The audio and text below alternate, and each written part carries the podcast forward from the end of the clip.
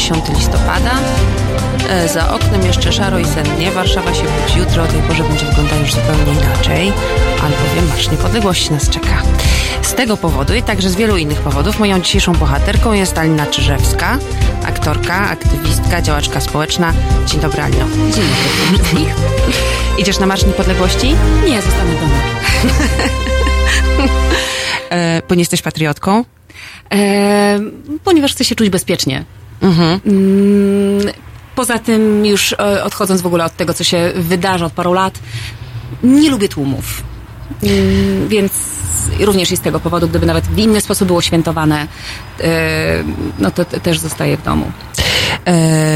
Przed sekundą, jeszcze zanim weszłyśmy na e, fonie, e, rozmawiałyśmy o tym, że dopiero co zostałaś zwolniona z Teatru Miejskiego w Gliwicach, gdzie jeszcze do niedawna byłaś aktorką etatową. Tak, a dokładnie nie przedłużono mi umowy, do czego dyrektor mhm. oczywiście miał prawo. Natomiast no, nie chodzi o sprawy artystyczne, nawet choćby ostatnio dostałam nagrodę na festiwalu w Koszalinie e, aktorską, więc e, i świetne recenzje, więc takie mamy czasy i ja to rozumiem. Dyrektora wyborem jest to, że chce mieć teatr, który nie zwraca na siebie politycznej uwagi. A, a ja zwracam polityczną uwagę. Bywały telefony do teatru, że taka osoba jak ja nie powinna występować na scenie. To był czas, kiedy mm, byłam w obozie dla uchodźców i pisałam stamtąd listy, listy. z wakacji do Jarka i Beaty. Publikowane w Gazecie Wyborczej. Tak. Albo na przykład unieważniłam, znaczy doprowadziłam do właściwie do że marszałek sam uchylił swoją uchwałę. E, odwołał bezprawnie dyrektorkę teatru e, rozrywki w Chorzowie e, pomijając wszelkie procedury, robiąc e, to totalnie niezgodnie z prawem, e, ponieważ nie spodobało mu się to, co reżyser, reżyserujący w tym teatrze powiedział o partii rządzącej oraz o, o samym marszałku. No nie, póki mamy demokrację, póki mamy państwo prawa, e, obowiązują wszystkich prawa i procedury i każdy organ, organ mam na myśli e, ten, kto e, dzierży władzę publiczną, czyli właśnie marszałek, prezydent, musi działać na podstawie i w granicach prawa, a nie na podstawie swoich gustów, swoich upodobań. Nacisków. Nacisków, tak. Więc po prostu wykazałam, że ta procedura, no, że, że gdzieś tam im umknęła, jedno prawo umknęło, umknęła procedura. No i zrobiłam też z tego taki, no, taki szum, szum na Facebooku ośmieszający marszałka, E, no, a to jest marszałek województwa śląskiego. E, rozumiem, że po prostu nie jestem wygodną e, pracownicą dla żadnego dyrektora, też z tego względu, że interesuję się prawem prawem pracy, więc też często mm, zwracałam uwagę na, na czasy pracy pracowników i tak dalej, i tak dalej. No rozumiem, że mało który dyrektor chciałby mieć taką osobę w swoim zespole, a nawet jak komuś pomagam, bo właśnie zwracają się do mnie bardzo wiele osób. No właśnie. I jak komuś pomagam i właśnie coś zaczynamy robić, ja coś zaczynam pisać i tak dalej i ta osoba ma taką często refleksję, ojej, Alina, nie chciałbym mieć y, ciebie po przeciwnej stronie. Czy no. dzisiaj możesz powiedzieć o sobie, że jesteś bardziej... E e, aktywistką, działaczką społeczną e, niż aktorką? W tym momencie tak, mhm. ponieważ zaczęłam pracę w mojej organizacji, której dotychczas byłam członkinią przez 4 lata, czyli w sieci obywatelskiej Watchdog Polska. E, no oraz koordynuję pogotowie prawne e, kultury niepodległej. To jest to pogotowie prawne, o którym e, w swoim wystąpieniu podczas festiwalu filmowego w Gdyni Agnieszka Holland wspominała, właściwie odczytała list od członków kultury niepodległej i zachęcała wszystkich słuchaczy, bo to była ceremonia transmitowana na żywo w telewizji i artystów zgromadzonych w teatrze do finansowania, współfinansowania tej akcji pogotowia prawnego mm. dla cenzurowanych artystów.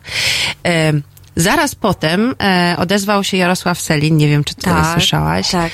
I mm, dość trafnie, muszę powiedzieć, y, spunktował Agnieszkę, y, że mm. 18 na 19 filmów, które y, miały, które startowały w konkursie festiwalu filmowego w Gdyni, którego główną nagrodę właśnie Agnieszka odbierała, było finansowanych przez PISF. E, jeden z nich nie dostał dotacji, ale dlatego, że o nią nie występował.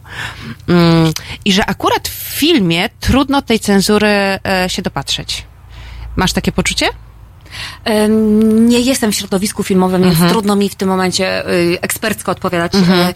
ale to też, nie, no przecież były problemy z dopuszczeniem E, Jak się później okazało, to nie były bardziej problemy polityczne, tylko towarzysko, chyba środowiskowe. Mm, Tego nie wiem. Mhm. E, ale, mm, ale to nie znaczy, że tych, że cenzury w, w sztuce nie ma, bo jest wiele przykładów, o których zaraz opowiemy. Natomiast jeżeli chodzi o film, to właśnie wydaje mi się, że to jest jedna z niewielu, myślałam, że może No. o czymś nie wiem, o czym ty Aha, wiesz. nie. Wydaje mi się, że to jest jedna właśnie z niewielu gałęzi sztuki, której ta, której ta cenzura jak na razie skutecznie nie dotknęła nigdy. Znaczy, to, y, y, władza ma różne mechanizmy, różne narzędzia, żeby, y, żeby konstruować taką rzeczywistość, y, jaką będzie chciała. Czyli przekazywać pieniądze na mizerne produkcje, y, ale idące po myśli ideologicznej partii rządzącej. Y, Więc y, po prostu jesteśmy w jakimś procesie zagarniania tej, tej władzy i rozwijania, że tak powiem, różnych możliwości. Cały czas zaskakuje mnie PiS, co kolejnego może wymyślić. Więc też trochę właśnie tak obserwuję. I co, tak mnie trochę to ciekawi. Odkładając znowu emocje, nie? Co jeszcze? Jaki to jest tak, taki, mm, e, taka jakby lekcja propagandy, budowania propagandy, budowania swojej rzeczywistości. Każda, myślę, że każda partia ma taką, próbuje wykonać też taką rewolucję w, w sztuce, rewolucję ideologiczną w sztuce. Mm, Niezależnie od tego, czy to jest jedna, czy to jest Platforma Obywatelska, czy to jest PiS. PiS może robi to bardziej, mm, powiedziałabym, brutalnie i e, bezrefleksyjnie. Mm, Ale porozmawiajmy o tych przykładach cenzury, które już miały miejsce, z którymi już się e, jako mm, pogotowie prawne e, zmierzyliście w swoim, w swoim działaniu. Na naszej, na naszym fanpage'u opublikowaliśmy taką księgę cenzury, gdzie zgromadziliśmy Czarna Księga e, Cenzury? Tak, Czarna Księga e, Cenzury, gdzie zgromadziliśmy różnego typu e, sytuacje, czyli na przykład no, to, co wszyscy pewnie słyszeli. Klątwa. Klątwa, tak. Tak, najbardziej chyba spektakularna w, za czasów PiSu akcja cenzuralna, która dotknęła nie tylko sam spektakl, ale też mm, wiele or, organizacji, osób Tak. z, i w ogóle nie, teoretycznie niezwiązanych e, z tym spektaklem, bo na przykład wiem, że pracę straciły dziennikarki w telewizji, e, w TVP Kultura, które Mhm. robiły reportaż na temat klątwy, prawda? To jest jakby roz, zataczyło szerokie Tak. kręgi. O, notatki, to sobie odpalam teraz. E, czarna I tak, ta cenzura może być e, tak, że władza finansuje tylko to, co chce. No właśnie, jakie są- Albo zabiera Mhm. pieniądze, co wydarzyło się również z festiwalem Malta, czy z festiwalem Dialog. Tak, i, to był rodzaj represji za to między Tak, innymi, że tak. został zaproszony, spektakl Klątwa został zaproszony do, do festiwalu, prawda? Do udziału w festiwalu. Tak, e, więc e, e, te- tych sposobów cenzury jest bardzo, e, na różne sposoby. Mhm. Jeszcze zanim powołaliśmy e, pogotowie prawne, była taka sytuacja e, w Rzeszowie. M, Prezydent Ferenc e, zdecydował, słowo klucz, zdecydował, że e, próby do spektaklu e, Chyba nie ja e, mają być wstrzymane i spektakl nie powstanie. I to był spektakl, który miał wątki, e, poruszał wątki pedofilii w kościele. tak. Mhm. E, Mówiło się o tym, że kuria napisała, interweniowała u prezydenta. Jak, jak to jest, nie wiemy, bo tych oczywiście dokumentów nie ma. Na telefony wykonane między panami e, nie ma śladów. E, Nie, nie, stwierdzimy tego na pewno. E, No ale to pewnie też nie widziało się znikąd. E, No i teraz tak, co, co jest ciekawe, to najpierw środowisko e, ruszyło z takimi odezwami, do, żeby zmienił swoją decyzję, czy żeby, żeby nie zakazywał. E, udało mi się zmienić trochę tę narrację, pokazując, że on nie ma prawa w ogóle decydować. Jeżeli jakikolwiek prezydent w państwie prawa, które mamy, z taką konstytucją i z taką ustawą o działalności kulturalnej, jeżeli on chce decydować o repertuarze, wójt, burmistrz, marszałek, no to sorry, musi stanąć do konkursu na dyrektora. Tylko wtedy może decydować o repertuarze. W innej sytuacji mamy reżim. Mamy I musiał Rosję. wycofać swoją decyzję. To znaczy właściwie ta E, decyzja nie ma żadnej mocy prawnej. E, tak, właśnie, właśnie, bo jeżeli on, to było tak, ja sobie napisałam takie trzy listy prześmiewcze bardzo Mhm. e, do, do prezydenta Rzeszowa, e, jako wnioski, jako zapytania o informację publiczną, że bardzo proszę o decyzję, o decyzję właśnie, o której mowa jest w tym i tym wystąpieniu rzecznika Mhm. prasowego prezydenta. De, decyzja u każdego prezydenta, wójta, burmistrza to nie jest słowo. Decyzja to jest papier. E, więc jeżeli on mówi, że decyzję podjął, no to ja chcę papier wydany na podstawie konkretnych przepisów prawnych. Oczywiście wiedziałam, że tej decyzji nie ma, że tego papierka nie nie, ma. On być. tego nie wyprodukował, ponieważ nie ma podstawy prawnej, aby w ogóle taką decyzję wydawać. E, I też powiedziałam mu, że oczywiście pytam o coś, o co wiem, że pan nie ma, ponieważ pana decyzja o tym, co ma być w teatrze, ma taką samą moc prawną, jak decyzja mojej babci, jaki krawat ma pan założyć. Nie ma żadnej mocy prawnej. I czy premiera się odbyła? Tak odbyła się. Byłaś? Tak, nie, nie byłam, e, nie byłam. Premiera była w Warszawie, bo to była koprodukcja, e, festiwal, na festiwalu Epifanie. E, no, ale szykany się nie skończyły. Poczekaj, festiwal Epifanie to nie jest festiwal e, organizowany przez e, aktora Redbada Klinstra? Może być. Sprawdzimy to do następnego Dobra. wejścia i chwilę jeszcze o tym porozmawiamy. No chyba, że za, napisze do nas Paweł Passini albo Artur Pałyga, tak, tak, tak, to wtedy nie będziemy, nie będziemy, nie musiały e, tego sprawdzać, bo to są twórcy właśnie tego spektaklu, który został odwołany. Który był, był próba, była odwołania go. Wracamy za chwilę.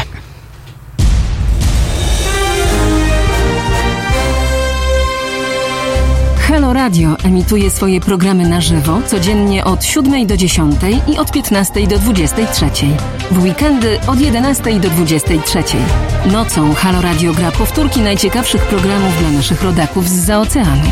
www.halo.radio. Słuchaj na żywo, a potem z podcastów.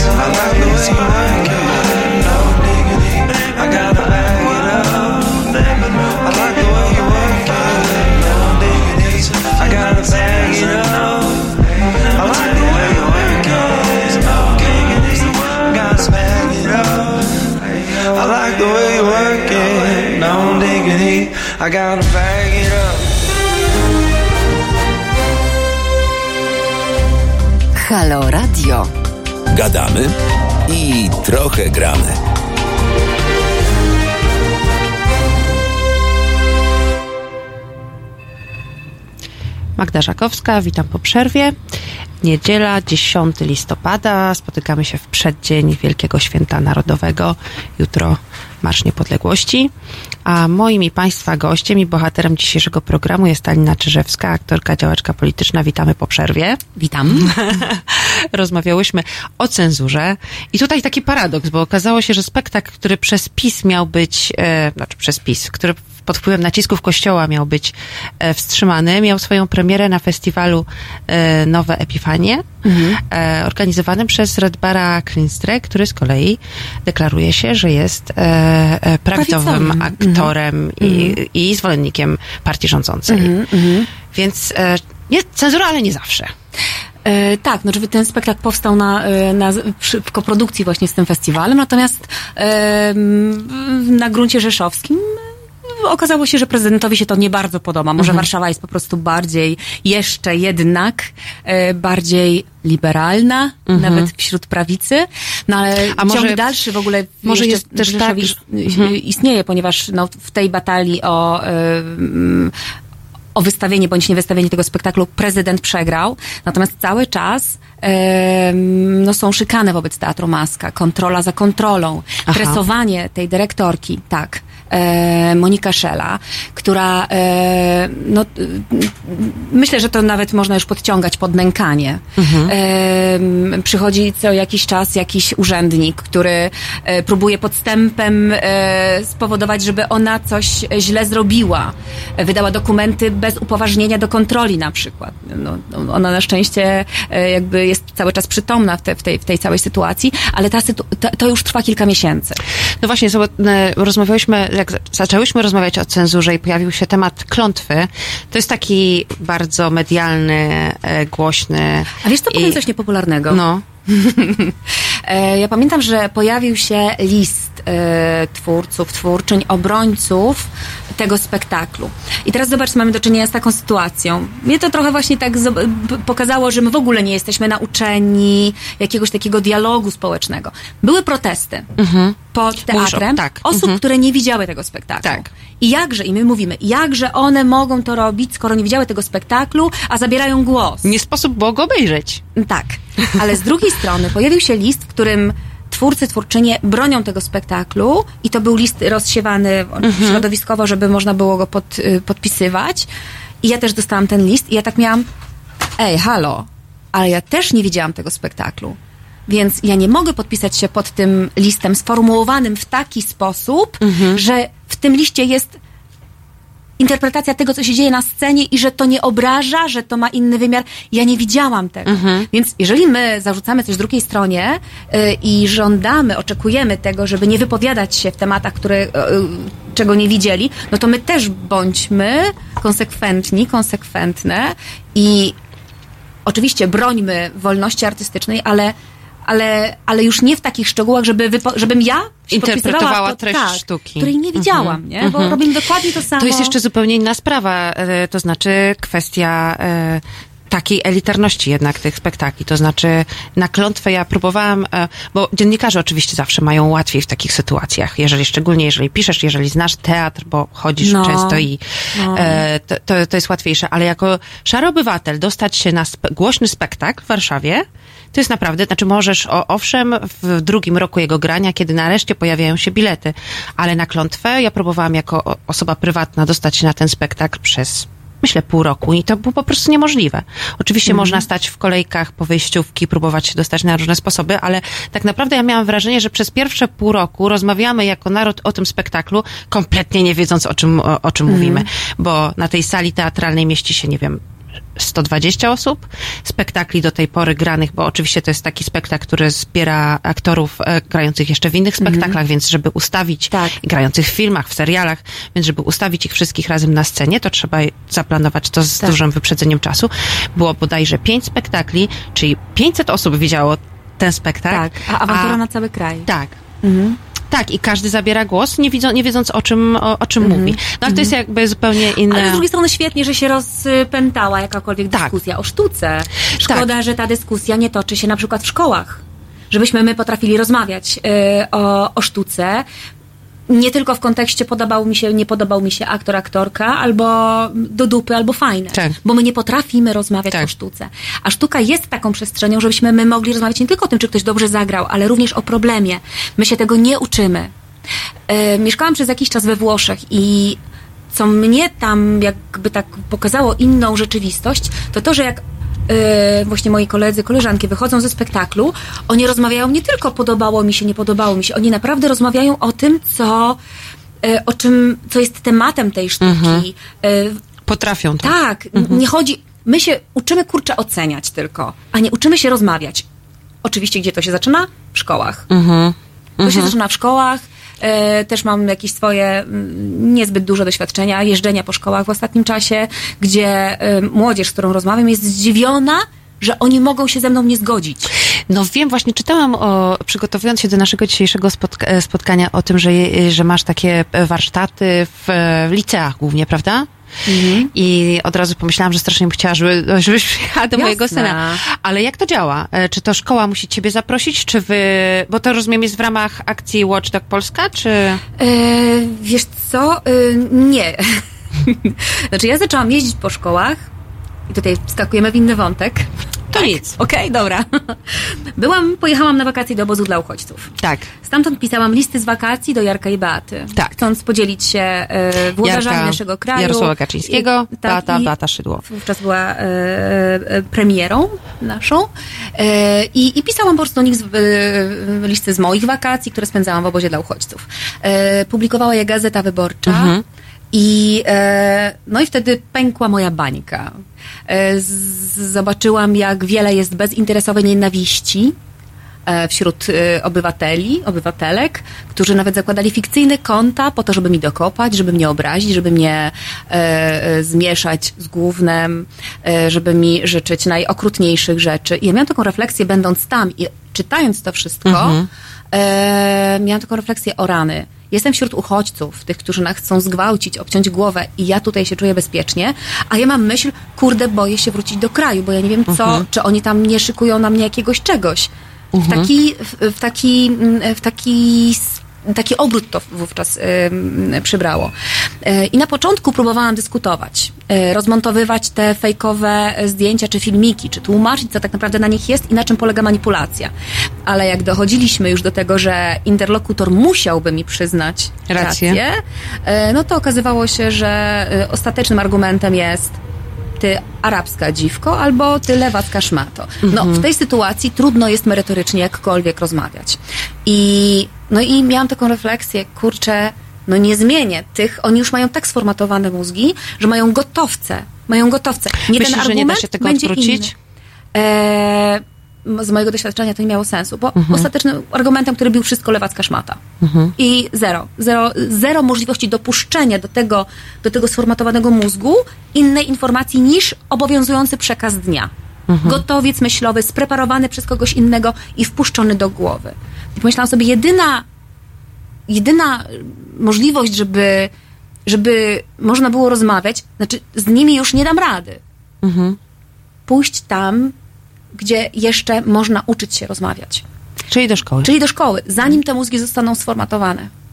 E, No i jeździłam e, z takimi spotkaniami, półtorej godziny, opowieści o uchodźcach, ale nie tylko, bo my jako Polacy jesteśmy ogromnymi znawcami Koranu i islamu. tak. Takimi, że wow. Jutro będą przechodzić ulicą. Tak, ale, je, tak, ale jeżeli na przykład podczas takich zajęć czytam e, pewien ustęp e, ze świętej księgi i, pyta, i tam jest mowa, jeżeli twoja e, matka, twoja siostra, twój brat, twój ktoś bliski e, przejdzie na e, wiarę innych tam, innych bogów, nie miej litości, powinieneś ich zabić. Pytam się, skąd to jest? No oczywiście, że islam. Nie. Biblia, Księga Powtórzonego Prawa. My bardzo nie wiemy, co jest w tych naszych księgach. Mamy też spreparowaną jakąś informację. E, I, no i, i a, ma, ma, mamy czelność opowiadania o innych. Jak pytam e, dzieci w szkole, e, słuchajcie, a w jakiego Boga wierzą muzułmanie? Czy to jest ten sam Bóg, do którego się modlą katolicy? Ten sam Bóg, o którym jest mowa w Starym i w Nowym Testamencie? Nie. E, tak. Nie, tak. No i jak o tym rozmawiać? No, mówię, że tłumaczenie Bóg to jest Allah. Gdybyśmy mm, po arabsku chcieli przetłumaczyć, mówię, weźcie sobie e, Google Translator, odpalcie i po prostu wpiszcie Bóg po polsku albo God in, po, Ameryka, po angielsku i zróbcie translację, no to wam, to jest po prostu zamiennik tego słowa. I w, na poziomie e, szkoły podstawowej czy liceum da się jeszcze rozmawiać i odwracać te tendencje? E, te tak, procesy podstawowej myślowe? byłam tutaj w Warszawie, w, Mhm. e, w szkole, gdzie harcerze, e, to była taka różnorodna grupa e, od 8 do 11 lat. Właśnie dzieciaki, to, no to też jest ogromna zasługa nauczycieli, nauczycielek. E, w jaki sposób szkoła, e, szkoła organizuje takie e, e, zajęcia i o czym opowiada. No i e, e, ja tam opowiadam, e, czy w ogóle wiecie, kim są uchodźcy, no tak, oni uciekają przed wojną. A skąd? No z Syrii. A dlaczego? No bo ten prezydent na nich zrzuca bomby i chemiczne bomby. Mówię, ojejku, wiecie więcej niż y, tu niektórzy moi koledzy znają mi gdzieś tam z Facebooków. E, no i potem opowiadam, że jak wygląda obóz Moria na wyspie Lesbos, gdzie byłam. I taka refleksja, i ta, no, tam są okropne warunki. W tym momencie obóz jest przeznaczony na 2000 osób. Wcześniej ten obóz był więzieniem wojskowym jest na 2000 osób. W tym momencie przebywa tam 12 tysięcy osób. To jest, i wyobraźmy sobie, bo tam są ludzie z bardzo różnych narodowości, różnych wyznań. Czasami pochodzą z rejonów, gdzie to są dwa, y, dwa narody, które w tamtych rejonach ze sobą walczą. y, walczą o swoją podmiotowość, o swoją, y, o swoją niezależność i nagle są y, namiot w namiot. Y, tam są dzieciaki, które coraz więcej jest prób samobójczych. Więc my, Europa, gotujemy tym ludziom, którzy uciekli przed śmiercią, przed wojną, przed prześladowaniem, fundujemy mi koszmar w tym raju europejskim. Jeszcze zanim wrócimy... Ale tylko powiem ci, jaka refleksja dzieciaków, nie? I, i takie, re- taka, no a dlaczego oni, e, dlaczego oni jak od, przyjeżdżają, to my im nie pomagamy, tylko my im e, robimy krzywdę? Mówię, no, no właśnie. Mówię, no między innymi dlatego, że nie wszystkie kraje w Europie chcą pomóc. O jakie nie chcą pomóc? Mówię, na przykład nasz kraj. O dlaczego? No bo mamy takich polityków, którzy mają takie, a nie inne decyzje. O jacy? No, mówię, no, nazwiska. No na przykład Jarosław Kaczyński, Beata Szydło i tak dalej, i tak dalej. No poza tym też... e, A szkoły nie boją się e, tego politycznego kontekstu związanego Niektóre się z... boją. Mhm. Niektóre się boją, dlatego włożyłam pierwszy slajd ze screenem z prawa oświatowego. Mhm. E, nie ma żadnych podstaw, żadna szkoła, Mhm. żeby odmawiać, e, odmawiać e, takich zajęć. Co więcej, też nie ma prawa odmawiać tęczowych piątków, Mhm. ponieważ w ustawie prawa oświatowe Tadam, Dam od razu chwileczkę. mamy. Prawo oświatowe, e, ustawa. Mamy takie coś. To jest preambuła, czyli taki wstęp. Oświata w RP stanowi wspólne dobro całego społeczeństwa, kieruje się zasadami zawartymi w Konstytucji, e, wskazaniami zawartymi w Powszechnej Deklaracji Praw Człowieka itd., itd. Nauczanie i wychowanie, respektując chrześcijański system wartości, za podstawę przyjmuje uniwersalne zasady etyki. Kształcenie i wychowanie służy rozwijaniu u młodzieży poczucia odpowiedzialności, miłości ojczyzny oraz poszanowania dla polskiego dziedzictwa kulturowego przy jednoczesnym otwarciu się na wartości kultur Europy i świata. Tadam. Więc na przykład pani e, małopolska kuratorka oświaty, która e, zaczęła szykanować dyrektorkę, chyba ją nawet chciała odwołać, czy odwołała za to, że byli tam studenci e, z międzynarodowej e, wymiany e, wolontariuszy, którzy opowie- pokazy- uczyli dzieci, jak wyglądają literki arabskie, e, uczyli je pisać, nie miała do tego podstaw. Że ona się boi literek arabskich, jej sprawa, ale jako urzędniczka, jako funkcjonariuszka państwowa, ona musi przestrzegać prawa. I idziemy dalej. Szkoła winna zapewnić każdemu uczniowi warunki niezbędne do jego rozwoju, przygotować go do wypełniania obowiązków rodzinnych i obywatelskich w oparciu o zasady solidarności, demokracji, Auć. ała, tolerancji, ała, sprawiedliwości i wolności. to y, od, obowiązuje od y, 2017 roku. To, y, mm, te zmiany tam, że to PiS pozostawił tę preambułę, czy ją tam... y, No ktoś wykazał się brakiem czujności. Właśnie, nie? Znaczy, no tak, ale my to mamy zapisane w Konstytucji. Również, nie? Y, Obowiązek, my mamy w preambule Konstytucji zapisany obowiązek solidarności z innymi. My jesteśmy trochę postrzegani w Europie i na świecie jako ci specjaliści od solidarności, nie? A tutaj, kiedy trzeba, y, jest egzamin taki z życia, to my go nie zdajemy. No właśnie, o tym, o, o, mm, o tym egzaminie z życia i o twoim pobycie na wyspie Lesbos porozmawiamy już za chwilę, a teraz e, Vacationer Paradise Waiting. Nie znam tego kawałka, ale właśnie go usłyszycie.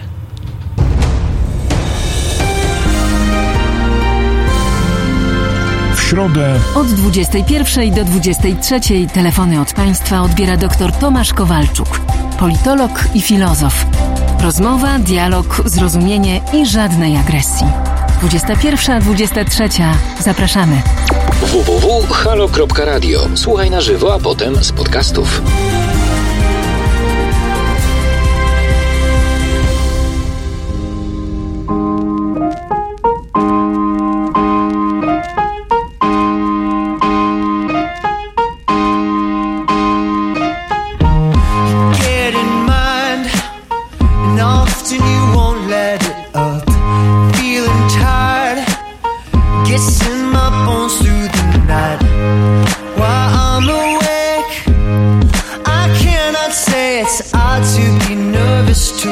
My love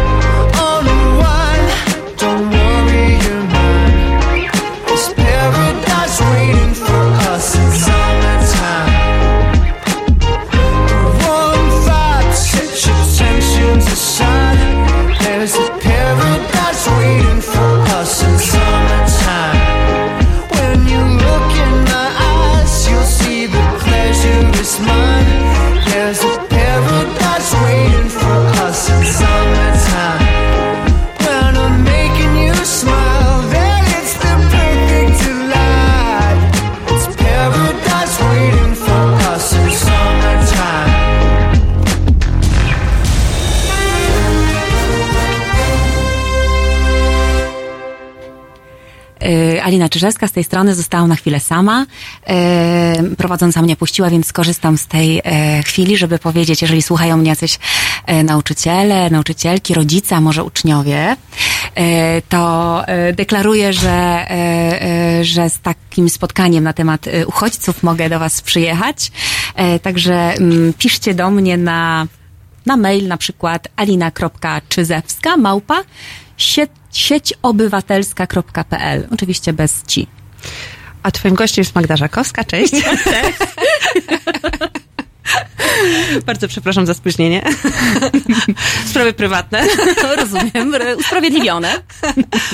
Rozmawiałyśmy o e, twojej podróży na, e, na wyspę Lesbos i e, nie wiem, pierwsza chyba miała miejsce w 2016 roku, dobrze? Czy się, czy się mylę? Mm, 17? 17. 17.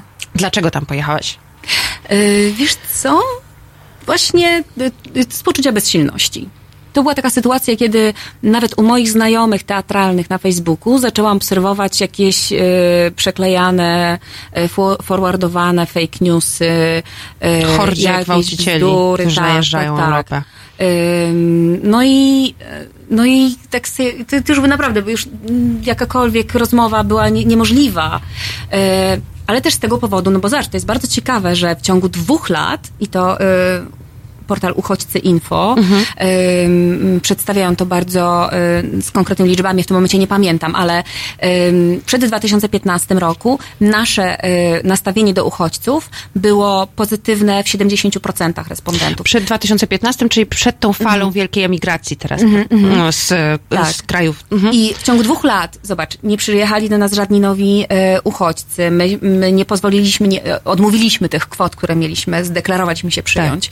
E, nie było u nas żadnych zamachów, nie było u nas żadnych Incydentów. e, incydentów. Jeżeli to odwrotne, to tak. znaczy I pobicia. zobacz, tylko to, co się działo w mediach, co mówili nam politycy i, e, i co się działo w mediach, spowodowało zmianę naszego nastawienia dokładnie przeciwnie, czyli Mhm. e, 70% była negatywnie nastawiona.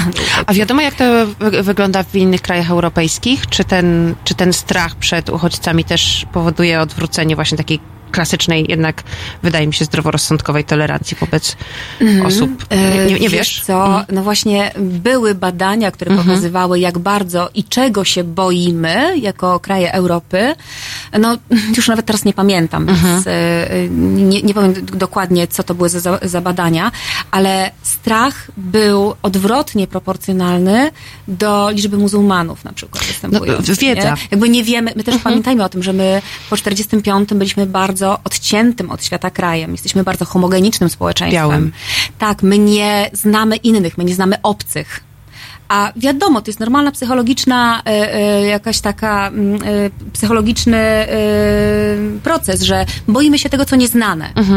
E, teraz otwieramy się na świat, świat przyjeżdża do nas, trochę się z tym oswajamy. My ale- przyjeżdżamy do świata. Tak, tak.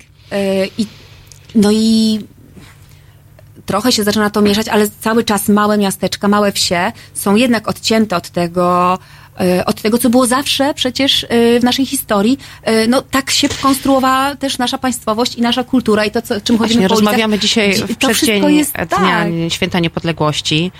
E, Znaczy, my się zawsze kulturowo mieszaliśmy. tak. I, i, Nie ma czystego i, Polaka. I chlubiliśmy się tym. Tak, tak.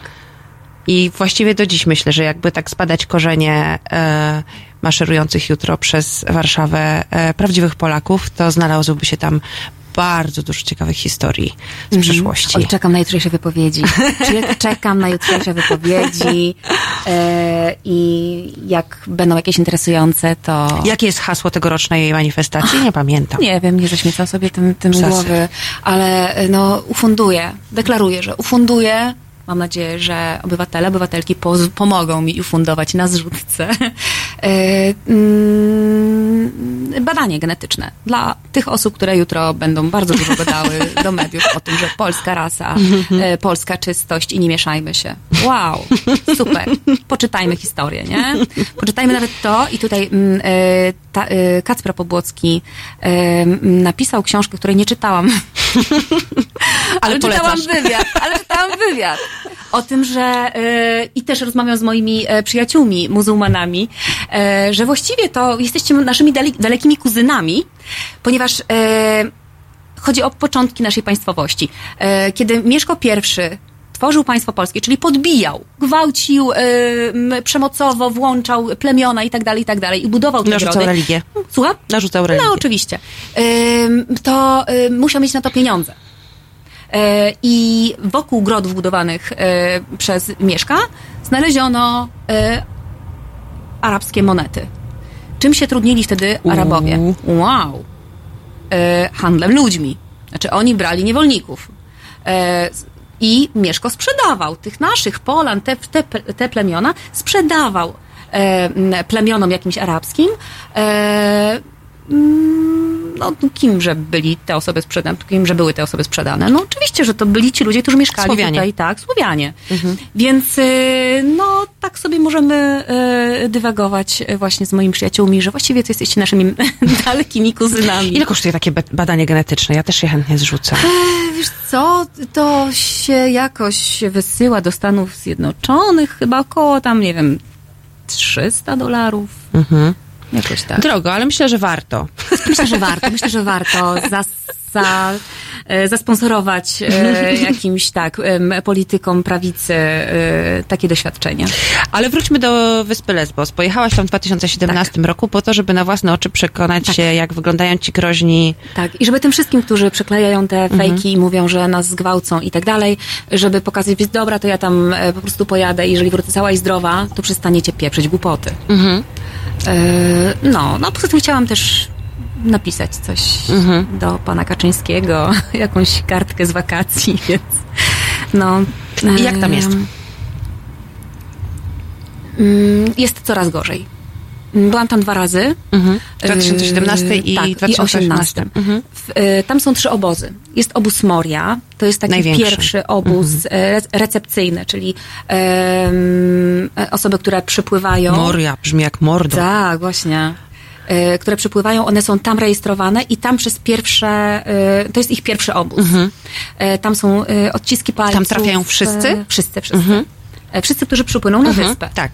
E, tam odciski palców są e, pierwszy taki e, spisują, spisywane z dokumentów, jeżeli ktoś ma dokumenty i wydawane są takie karty Osweis, e, to o, tak mówią e, uchodźcy na to, że to jest e, z niemiecka. To taki tymczasowy dowód osobisty, na który nie można w- kupić biletu, wyjechać z, z, z wyspy. Po- I tam jest napisane, kiedy masz swój pierwszy interview, czyli wywiad rozmowę z urzędnikiem. Mm, W ogóle to też bardzo szybko się zmienia. Ym, Jeden e, z polskich prawników e, z Helsińskiej Fundacji Praw Człowieka. Praw Człowieka, Jacek Białas, był tam wolontariuszem przez trzy tygodnie w jednej z organizacji prawniczych, bo tam jest kilka organizacji prawniczych. I potem, jak rok później pytałam się go, słuchaj, jest, ta, jest taka sytuacja, że mój kolega coś tam, coś tam, jak to powinno wyglądać, on mówi, Alina, to się tak szybko zmienia, że to, co ja robiłam rok temu, dzisiaj już jest nieaktualne. E, więc te procedury, no, czy to jest bardzo niestabilna sytuacja, bardzo dynamiczna i zmieniająca się, trudno się w tym połapać. E, mm, ta procedura też jest no, dość skomplikowana.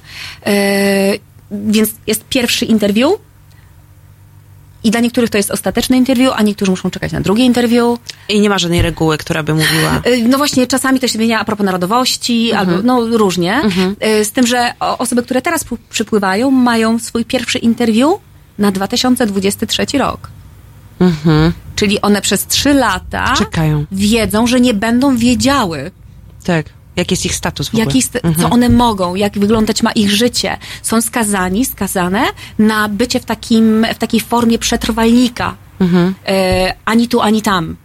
Y, też na szczęście nie są skazani tylko i wyłącznie na obóz Moria, ponieważ jak już tam jest naprawdę źle i wybucha pożar, ktoś płonie żywcem albo zamarza zimą, bo ponieważ te osoby są również, e, no nie ma, nie ma tam miejsc w tych kontenerach, więc są kwaterowane w zwykłych namiocikach turystycznych. E, więc również zamarzają. Były chyba siedem przypadków e, e, takich. E, dwa miesiące czy miesiąc temu e, wybuchł jakiś pożar i mm, spłonęła matka z dzieckiem malutkim. E,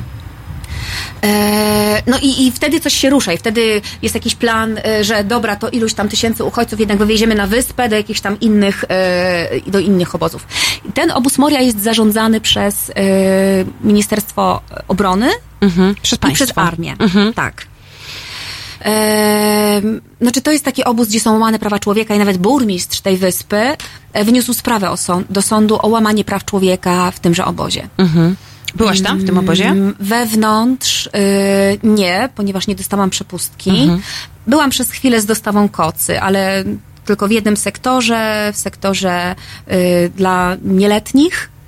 Mm, I to, no, Co to jest- znaczy nieletnich? To znaczy oni, oni są sami? E, Tak, dzieciaki bez opieki. Albo sieroty, albo ym, nastolatkowie, którzy, którzy zdecydowali się, którym rodzina ufundowała, zrzuciła się i, e, i którym e, no, opłacili tę kosztowną podróż. Czy oni tam coś robią, czy oni tylko tam wegetują? E, gdyby nie organizacje pozarządowe, to by nic nie robili. Em, W ogóle jeszcze sytuacja tych nieletnich jest o tyle gorsza, że oni nie mogą opuszczać samowolnie tego swojego sektora ani obozu. Jeżeli już, to muszą wyjść z jakimś opiekunem, opiekunką. E, Obóz nie jest y, terenem zamkniętym. Normalnie y, ludzie, którzy tam przebywają, mogą wychodzić. Mają przepustkę właśnie na ten, na ten Tak. Mogą wychodzić, wchodzić, mogą jechać do miasta, do kawiarni i tak dalej, i tak dalej. Natomiast nieletni nie mogą bez opiekuna. I co jeszcze śmieszniejsze, od godziny ósmej, nie, od godziny dziesiątej wieczorem do godziny ósmej rano nie ma tam nikogo w tym sektorze dla dzieciaków. I teraz wszyscy, którzy mają nastoletnich synów i córki, pomyślcie sobie, Tak. że wasze dziecko jest e, w, e, w zamkniętym terenie, otoczonym siatką, gdzie jest setka dzieci z różnych krajów. I w różnym wieku. Tak, i w różnym wieku. E, macie pewnie problemy ze swoimi nastoletnimi dzieciakami. Te dzieciaki jeszcze są bardziej straumatyzowane. E, więc e, e, jakiś handel narkotykami. Jak łatwo jest wywerbować takiego e, gówniarza, który nie ma, nie ma rodziców nad Perspektyw. sobą. I jeszcze on, będąc uchodźcą, może sobie dorobić. Wow! I znaczy, my sobie tworzymy w tym, w tym, w tym momencie bombę, nie? Bombę, która wybuchnie. Ym, Inna kwestia bezpieczeństwa. No, gdyby tam y, wybuchł pożar w tej części, oni są w zamkniętej części. Jak, i- jak, jak w ogóle kwestie bezpieczeństwa są zapewniane? W ogóle w żaden sposób. Y, I to jest jeden z trzech obozów, tak? Tak. Na, na wyspie. Tak, tak. A dwa pozostałe, przez kogo są zarządzane? E, przez miasto, Mitylenę. E, I to jest właśnie cywilizowany obóz. E, on został utworzony na da- dawnym placu manewrowym. Tam są e, kontenery, w środku działa kawiarenka. A jak się tam dostać, jeżeli się chcesz? Można właśnie, można mieć przepustkę, y, od burmistrza dostać i nie można chodzić sobie po obozie, bo to nie jest zo, żeby zwiedzać Tak. sobie, tylko jest jakby jeden, jedna taka uliczka wewnątrz tego obozu, gdzie po prostu można przejść, zobaczyć jak, jak, jak, jak, jak jest zorganizowany ten obóz. Do Mori nie można. E, Ten, e, ten miejski nazywa się Karatepe. E, I tam są, e, jest dużo aktywności artystycznych. Można być też wolontariuszem. E, Albo A ty pojechałaś tam tak w ciemno, czy załatwiałaś sobie wcześniej jakiś wolontariat, już jeszcze będąc tutaj w Warszawie? Ym, tak, tak. Polsce. No, jechałam przygotowana. W takim sensie najpierw duży research na w Facebooku, w internecie, jak to w ogóle działa. I od razu uprzedzam mnie, to nie są wakacje z wolontariatem, gdzie Unia Europejska albo inni, inna jakaś struktura Tak. płaci tobie za wszystko.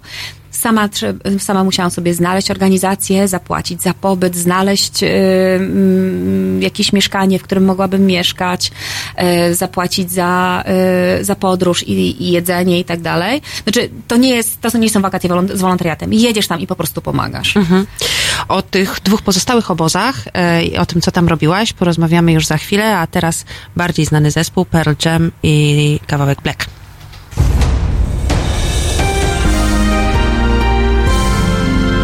Dziś Od 21 do 23 do świata swoich fascynacji dokumentalnych zabierze Państwa reżyser i aktywista obywatelski Konrad Szołajski. 21, 23. www.halo.radio. Słuchaj na żywo, a potem z podcastów.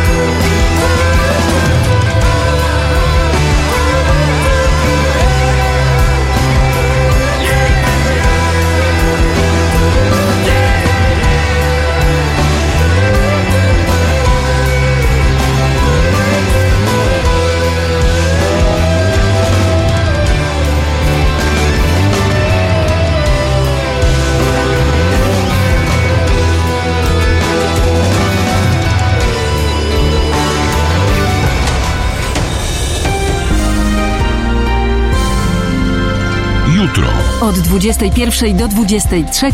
Telefony od Państwa odbiera Jacek Zimnik. Rozmowa, dialog, zrozumienie i żadnej agresji. 21-23. www.halo.radio. Słuchaj na żywo, a potem z podcastów.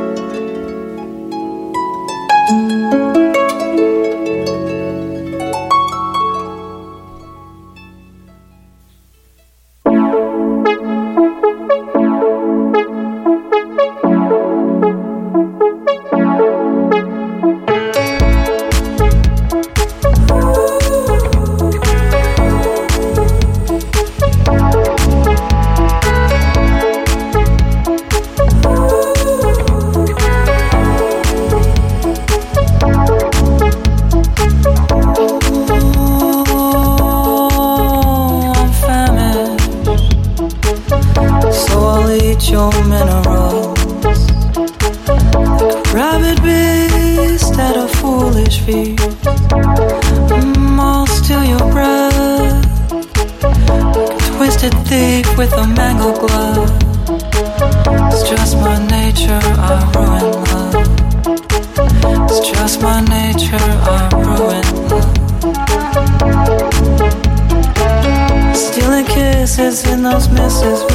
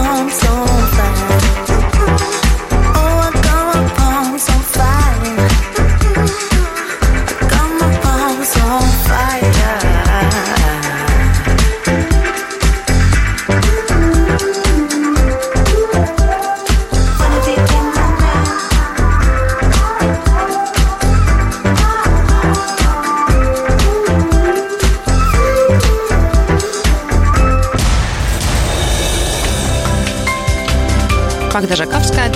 Witam po przerwie. Jest niedziela 10 listopada, godzina 12, punkt 12.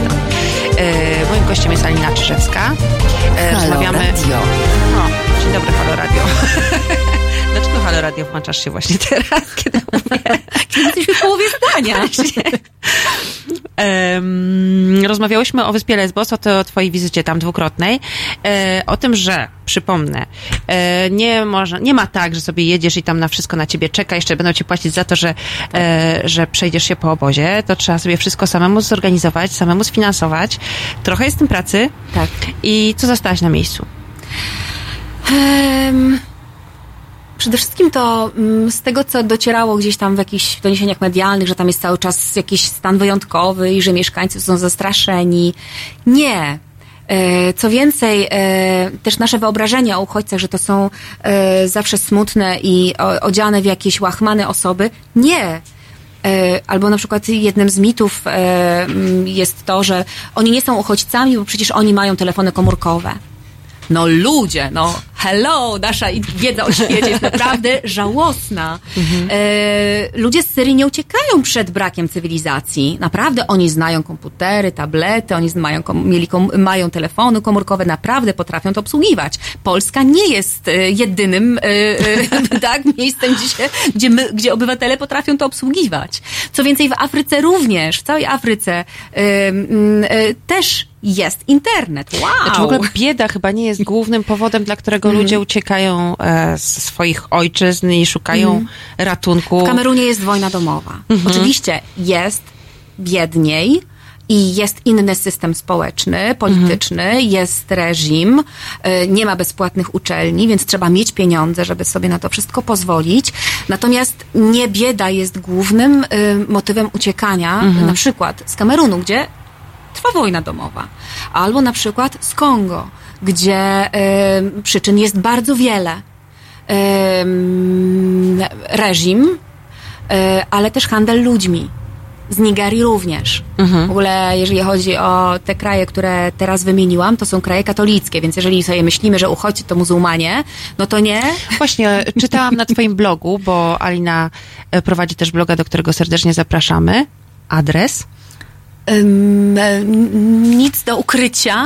Tak, właśnie, zaraz wam powiem, bo ja tutaj mam gdzieś chyba To, twój... to jest jakaś darmowa platforma i to jest taki głupi ten adres. To powiemy później, trudno. No. Trzeba wpisać nic do ukrycia, Nic Alina do- Czyżewska dokładnie. i wyskoczy I przeczytałam na twoim blogu, adres. że, mm, że byłaś w kościele na mszy w, Tak.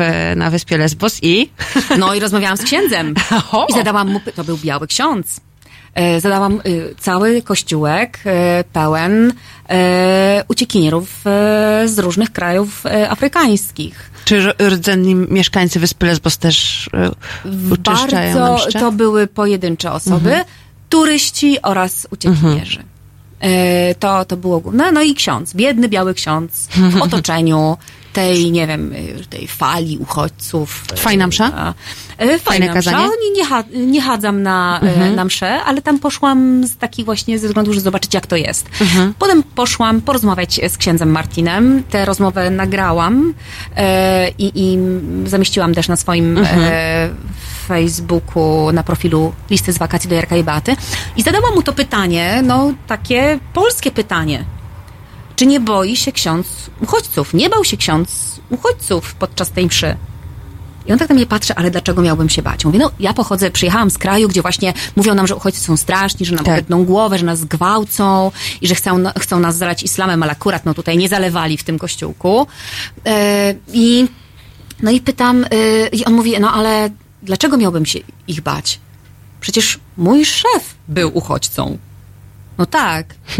E, według, e, e, mm, e, według chrześcijan, według Biblii, no przecież e, Jezus, Ma, Maryja z małym Jezusem. Mieli status uchodźców. tak, znaczy statusu nie mieli, ale uciekali również. E, więc e, no, no tak, no logiczne. Poza tym no, on też odniósł się do polityki, no, że to jest co, co, co politycy robią na tym swoją, e, swoją robotę, swój, swój kapitał zbijają. E, on jako ksiądz i, mm, i katolicy, chrześcijanie powinni jednak słuchać tego, co mówi e, Bóg, a nie co mówią politycy.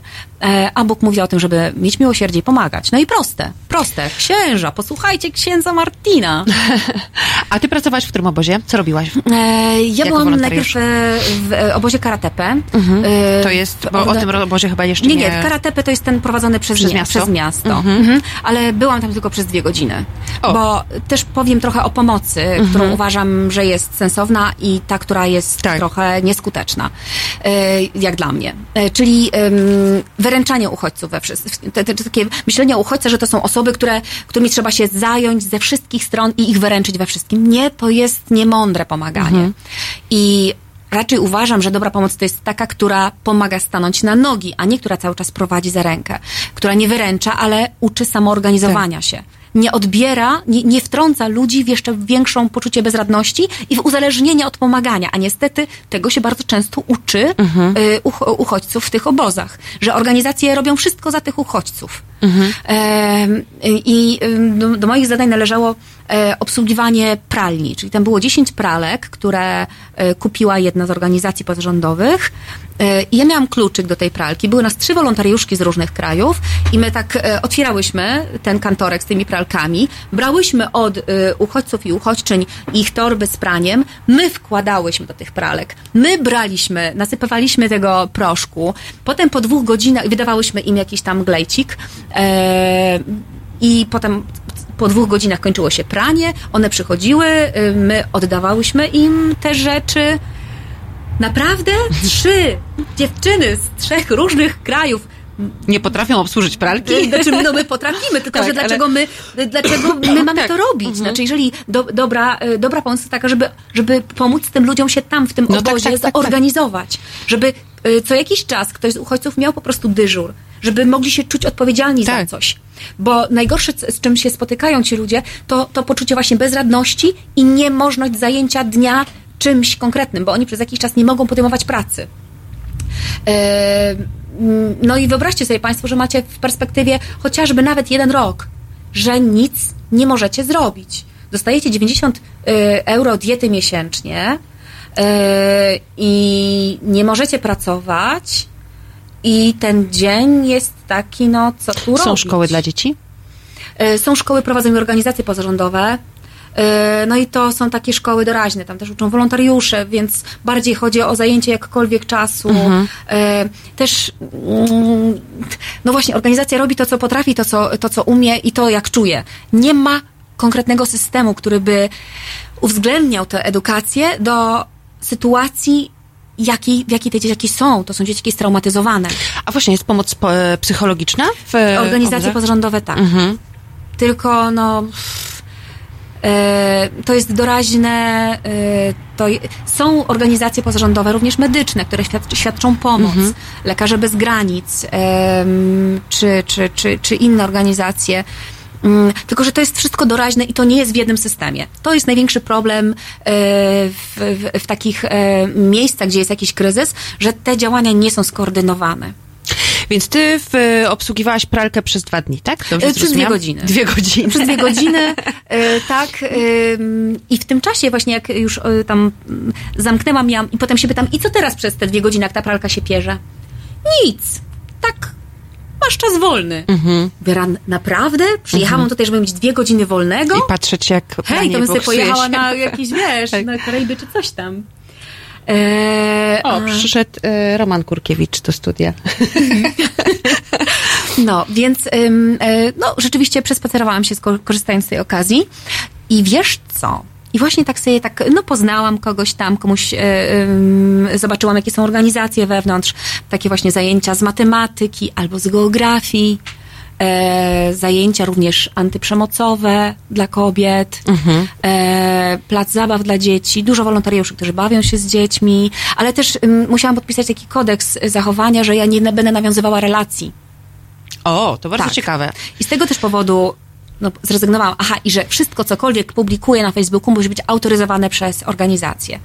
Rozumiem. Mhm. Przez dlaczego. organizację, przez którą- Dla którą był, Mhm. tak, dla której, e, w której byłam wolontariuszką. Rozumiem to, ale jakby nie, nie po to ja tam pojechałam. Mhm. Dlatego po dwóch godzinach zdecydowałam, że jednak nie. Ale te dwie godziny były cenne, bo Mhm. zobaczyłam śmietniki.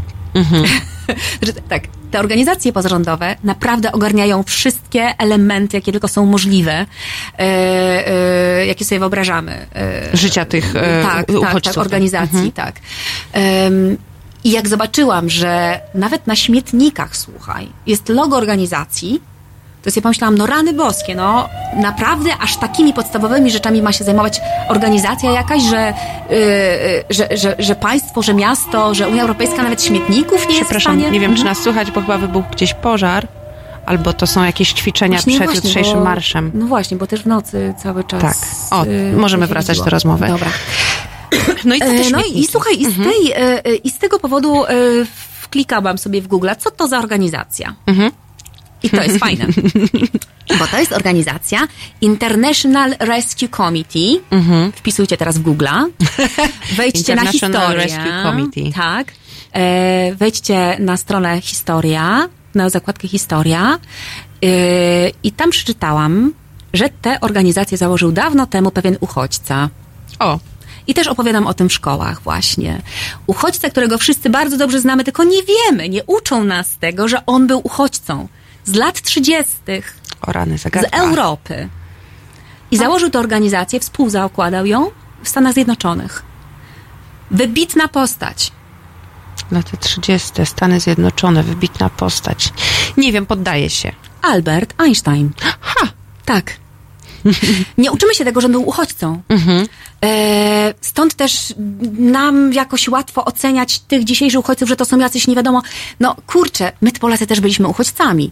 To w ogóle inna historia, że się dowiedziałam już po, po moim pierwszym pobycie, że również w mojej rodzinie byli uchodźcy. Ale to poczekaj, stop dygresją. Tak. I teraz tak, i tak patrzę, właśnie patrzę sobie tą historię od 33 roku, co oni tam robili. I tak jadę, jadę z tym kalendarium i tak dochodzę do roku 1987. I tam jest informacja. International Rescue Committee przekazuje milion dolarów na rzecz Polskiego Związku Zawodowego Solidarność na Tada. program medyczny. Dlaczego my się tego nie uczymy w szkołach? Że nam również pomagano.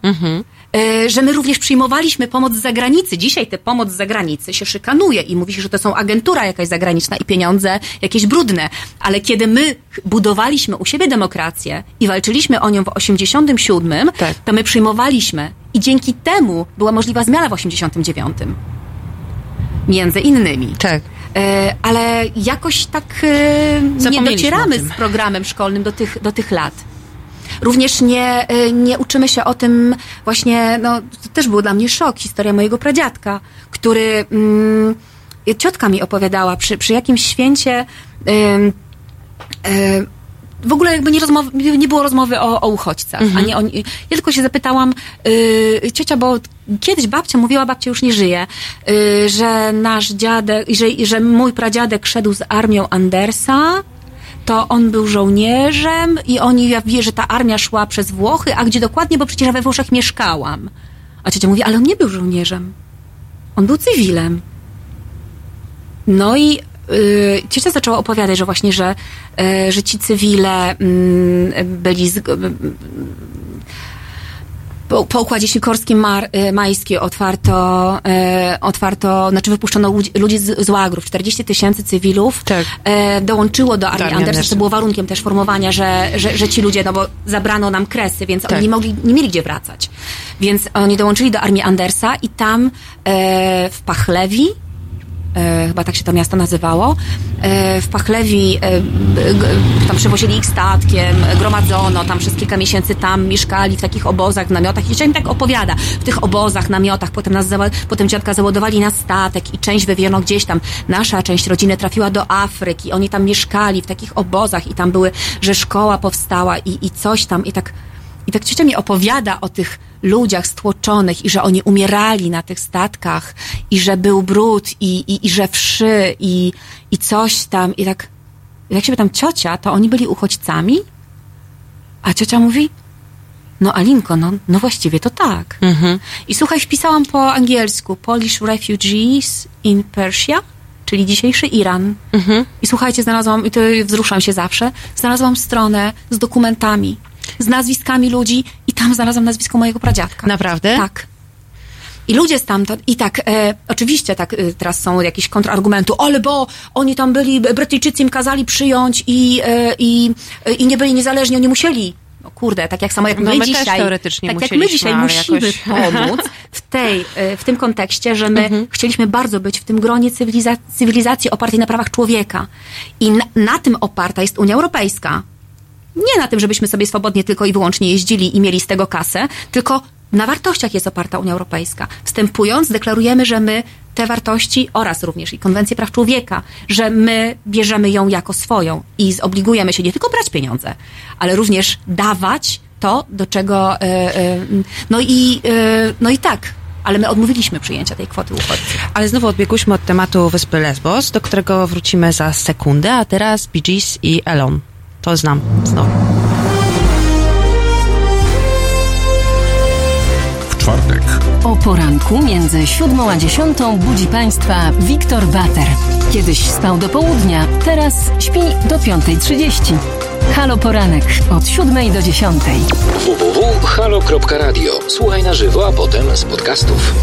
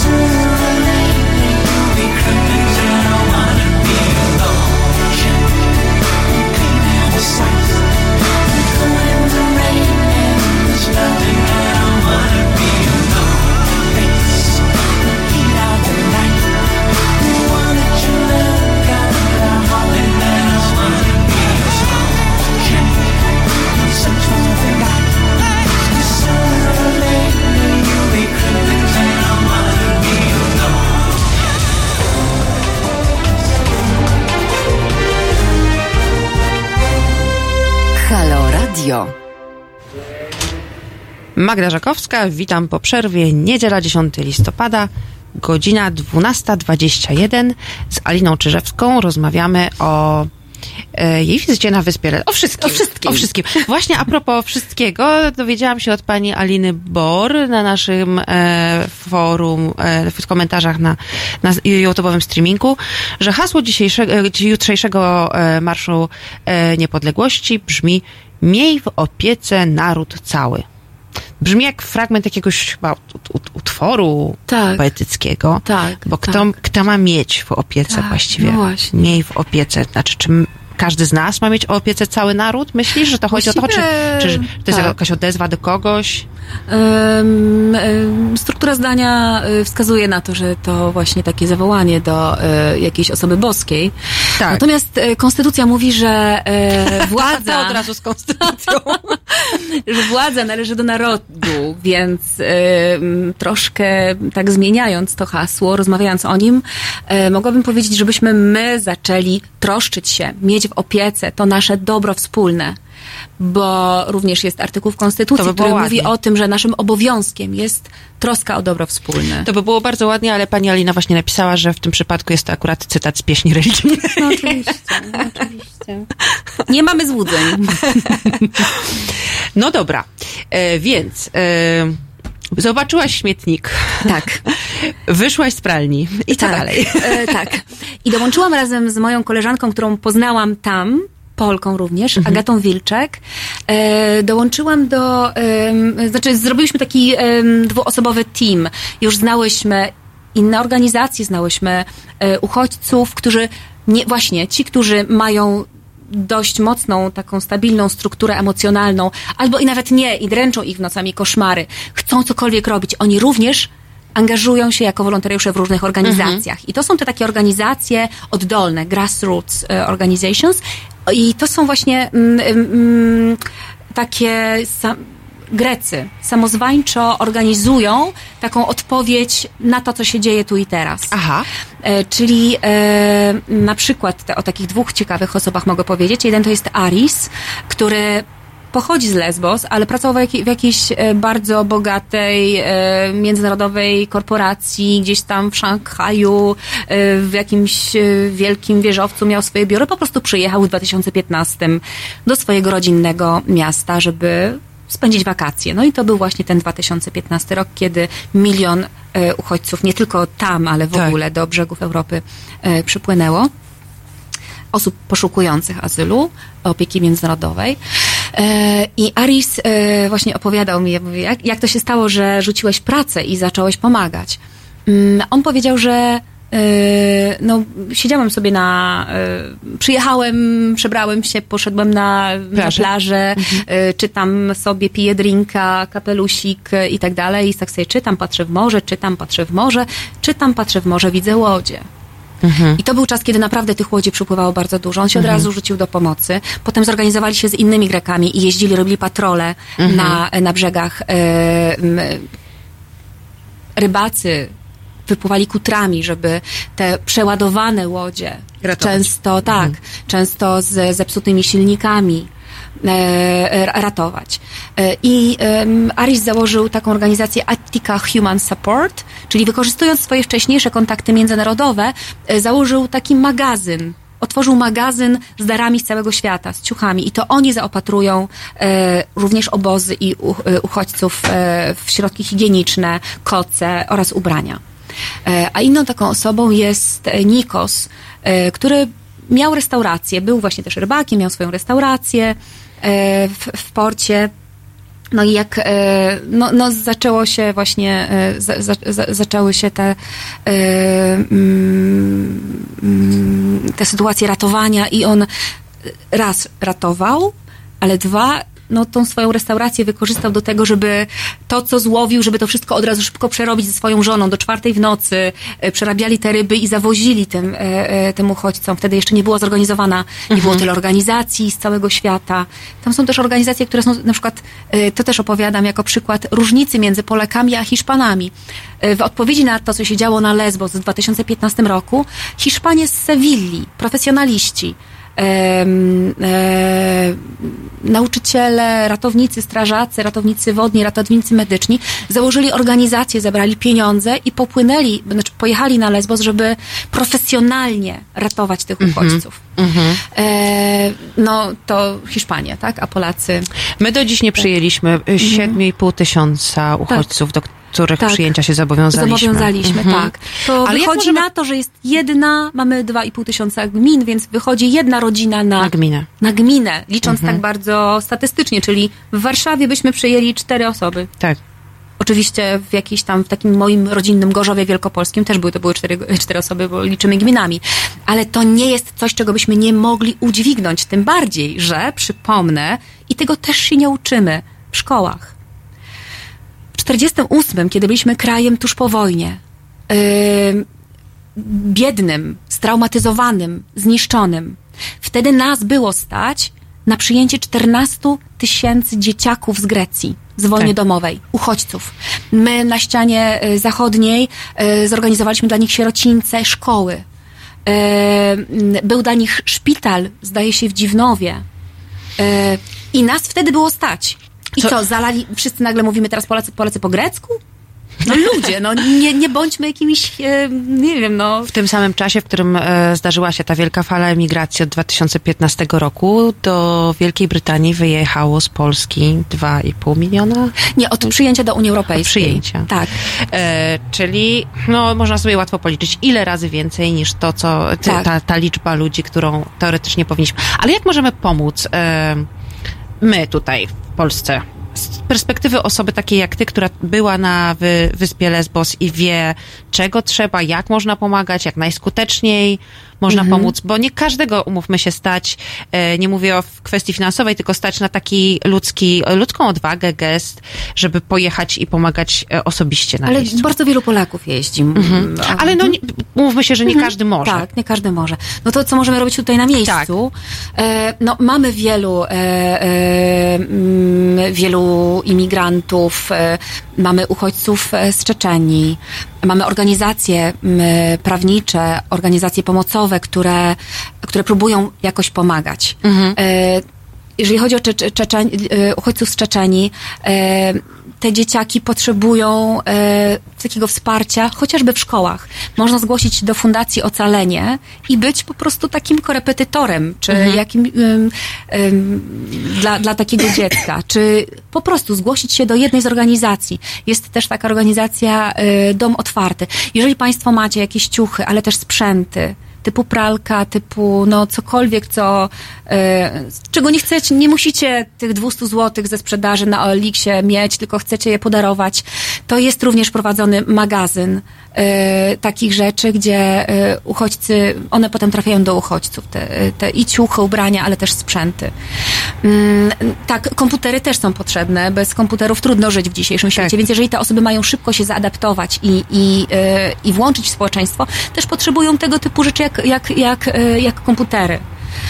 E, Więc jeżeli macie coś, chcecie sobie wymienić, przychodzi czas świąt, będziemy kupować sobie nowe rzeczy, to może te stare po prostu możemy Działające, oddać. nie tak, chodzi to, żeby Tak, to nie chodzi o to, żebyśmy y, oddawali nagle telefony z klapką, chociaż czasami dla dzieciaków mieszkających w tych ośrodkach dla uchodźców, które są gdzieś tam w lesie, tak, nawet takie telefony z klapką y, są substytutem takiego bezpieczeństwa, że jakby za to mogą zadzwonić.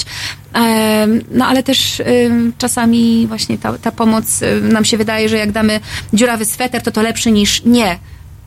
Wiedzmy, że te osoby też mają swoją godność. Paweł e, napisał na w komentarzach, zaraz wam zwiozą ludzie po psute rupiecie. No, No trochę- właśnie, nie, nie popsute rupiecie. Mhm. Ach, to było, aha, bo widzisz, e, wróćmy teraz na Lesbos. Tak. E, pracowałam przez, w drugim roku właśnie u Arisa w tym magazynie, sortowałam rzeczy. Słuchajcie, tam były rzeczy z różnych krajów świata, również ze Szwecji. I e, na e, ubrankach ze Szwecji widziałam w jakichś plecakach, takich akcesoriach szkolnych, widziałam napisy Szymonek, O, y, czy tam jakieś y, Agnieszka. Mhm. To są dzieci po naszych polskich e, emigrantach, którzy mieszkają w ubrania Szwecji. po polskich, tak. Tak, więc one też trafiają w jakiś sposób e, do e, tam, tam na, e, do tych uchodźców. Rozmawiałam też z koleżanką, która była ze Szwecji, również tam wolontariuszką i ona akurat jest nauczycielką i nam uczy w szkole takiej em, integracyjnej dla e, dzieci imigrantów, więc ja od razu sobie tak skojarzyłam, aha, imigrantów, czyli pracujesz z uchodźcami. Ona mówi, no tak, ale w mojej szkole są również polskie dzieci. A ja tak, no kurczę, no tak, my też jesteśmy przecież imigrantami. Tak. My tak w Polsce mówimy tak negatywnie o tych imigrantach, ale przecież Sami jest. Kurczę, tak. no ludzie, czy wasi Mamy rodzice, dużą wasi reprezentację na znajomi nie wyjeżdżają gdzieś do pracy za granicę i oni też są imigrantami, więc zanim powiesz komuś coś złego o migrantach, pomyśl, że również mówisz to samo o Polakach za granicą. Tak. Właśnie, jutro e, święto niepodległości. Jeżeli nie wybieracie się na marsz i macie trochę wolnego czasu, to możecie na przykład pomyśleć o tym, co możecie zrobić dla emigrantów, niekoniecznie ze swojego e, kraju. A, a jeszcze jedna rzecz, to też reagujmy na różne sytuacje. Jeżeli y, jesteśmy świadkami sytuacji, y, że ktoś coś mówi źle, zło się szerzy wtedy, kiedy my nie reagujemy i pozwalamy i milczymy. Więc y, reagujmy nawet przy świątecznym stole. Ciociu, trochę się mylisz, ponieważ e, fakty są jednak takie i takie. To są Mm, trudne rozmowy. Jeżeli tak, jeżeli e, nie chodzi o to, żeby się kłócić, ale żeby e, czy na przykład w szkole, tak? Em, Są też bardzo wielu jest nauczy- e, rodziców, którzy zaczynają jakąś taką swoją kampanię e, protestów, że nie chcemy, żeby było e, na przykład, nie wiem, o edukacji seksualnej jakaś, jakaś e, czy, czy właśnie, e, żeby Czyżewska gadała o uchodźcach. I, i, I jest taka, dy- takie dywagacje, no ale bo to rodzic, bo, bo on ma prawo wychowywać zgodnie. hmm, hmm. Dobra, ten rodzic i ta rodzina żyje w państwie polskim, którym mamy taką, a nie inną konstytucję, w której ratyfik- ratyfikowaliśmy takie, a nie inne akty prawa międzynarodowego i obowiązują nas one również w polskiej rodzinie i w polskiej szkole. I jak czytałam wcześniej preambułę ustawy prawo oświatowe, szkoła ma obowiązek wychowywania w takich, a nie innych wartościach solidarności, demokracji. Więc to są konkretne podstawy prawne dla szkoły, dla wszystkich dyrektorów i nauczycielów, żeby nauczycieli, żeby wytłumaczyć takiemu rodzicowi. Ja rozumiem, pan ma może inne przekonania, ale my mamy obowiązek uczenia o innych narodach, e, o tolerancji. Możemy zmienić konstytucję, możemy to wszystko wywalić do kosza, Może ale niekoniecznie. ko- nie, znaczy możemy, możemy tego nie robić, ale wtedy musimy zmienić konstytucję, Mhm. tylko z całą odpowiedzialnością z wszystkimi konsekwencjami. Stajemy się krajem takim jak Rosja, takim jak Syria, czyli tam, gdzie nie ma praw człowieka. Póki mamy nasz kraj oparty na prawach człowieka, musimy, yy, musimy to respektować. To była Lina Czyżewska. Wrócimy za chwilę, porozmawiamy wtedy o organizacji Watchdog Polska, o tym, czym się zajmuje, kiedy do niej trafiłaś i co w ramach tej organizacji już wam się udało osiągnąć. A teraz Empire of the Sun i Walking of a Dream.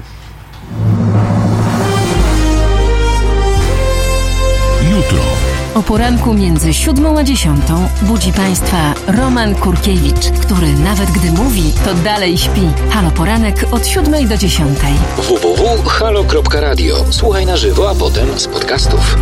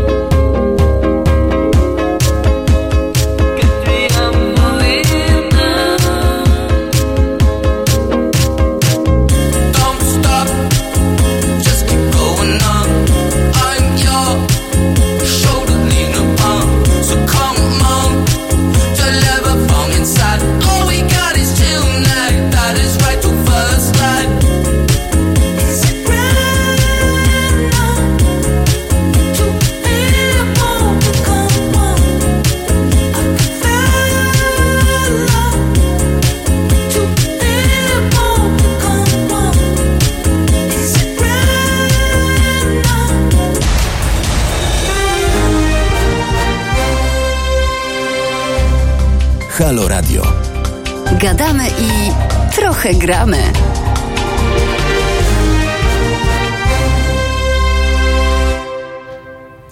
Magda Żakowska, witam po przerwie. Jest niedziela 10 listopada, godzina 12.37. Rozmawiamy z Aliną Czyżewską o jej działalności społecznej, e, obywatelskiej na bardzo różnych poziomach.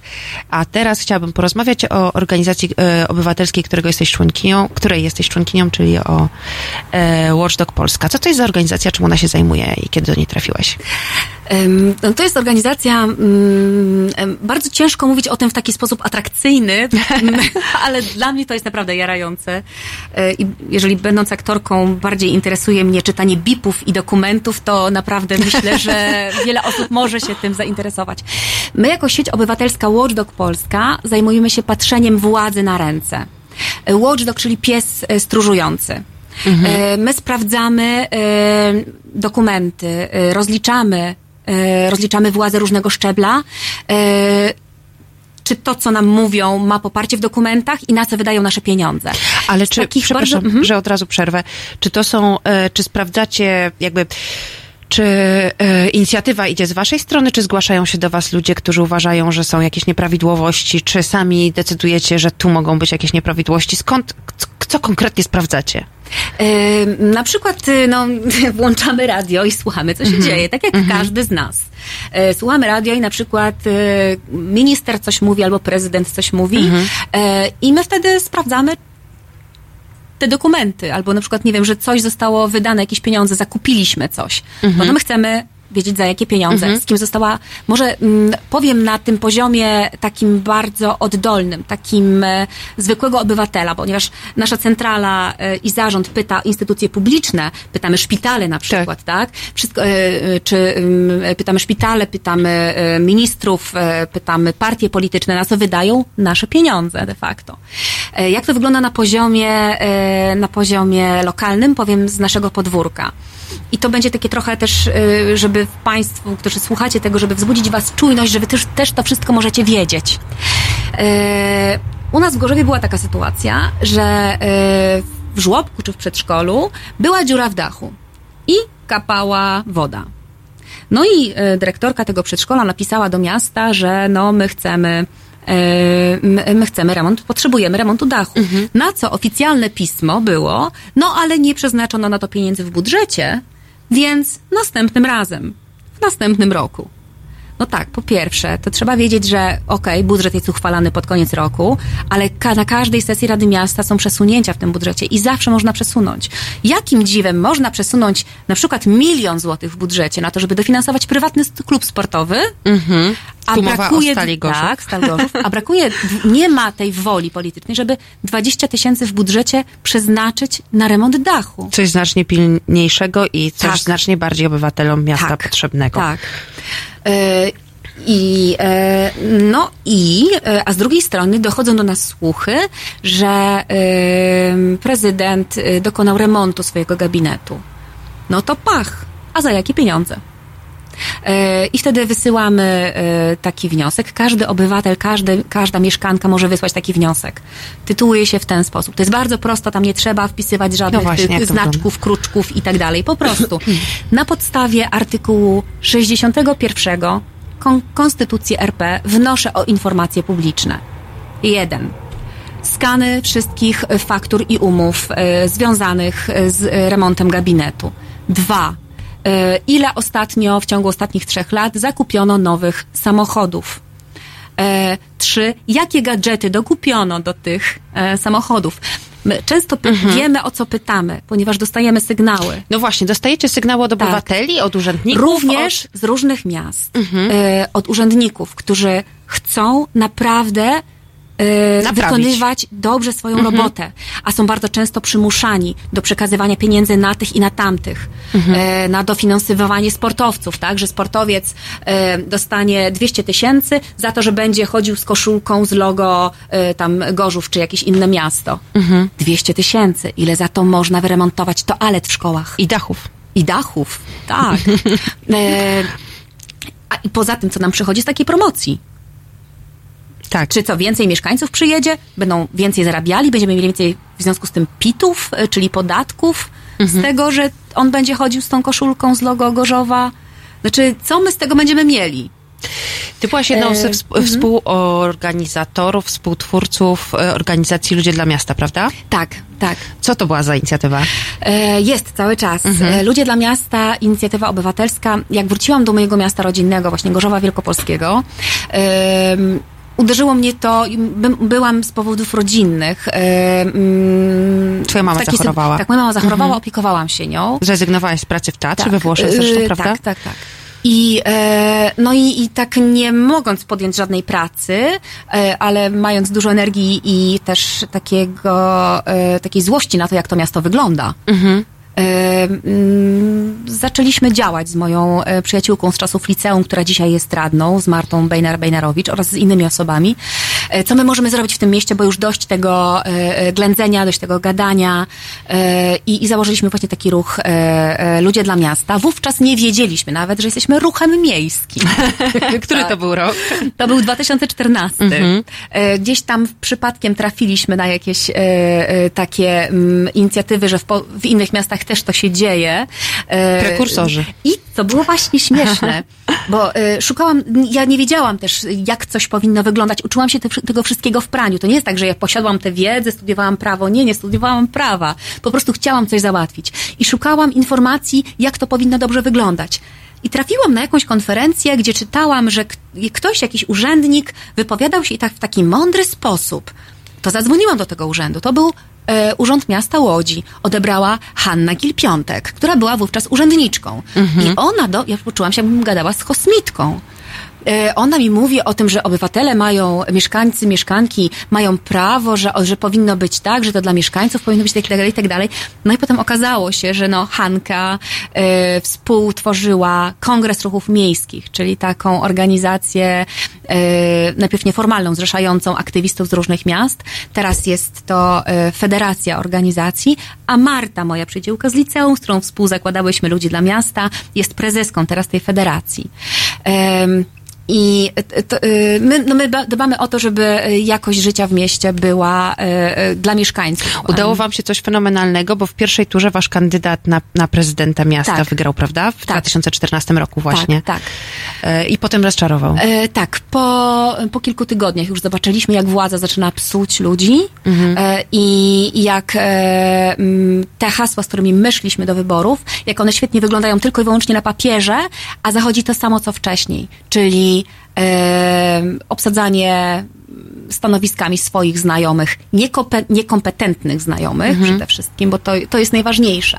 I stąd właśnie twoje zainteresowanie przekierowało się na, nie na tworzenie polityki, tylko na kontrolowanie. Tak, tak, tak, tak.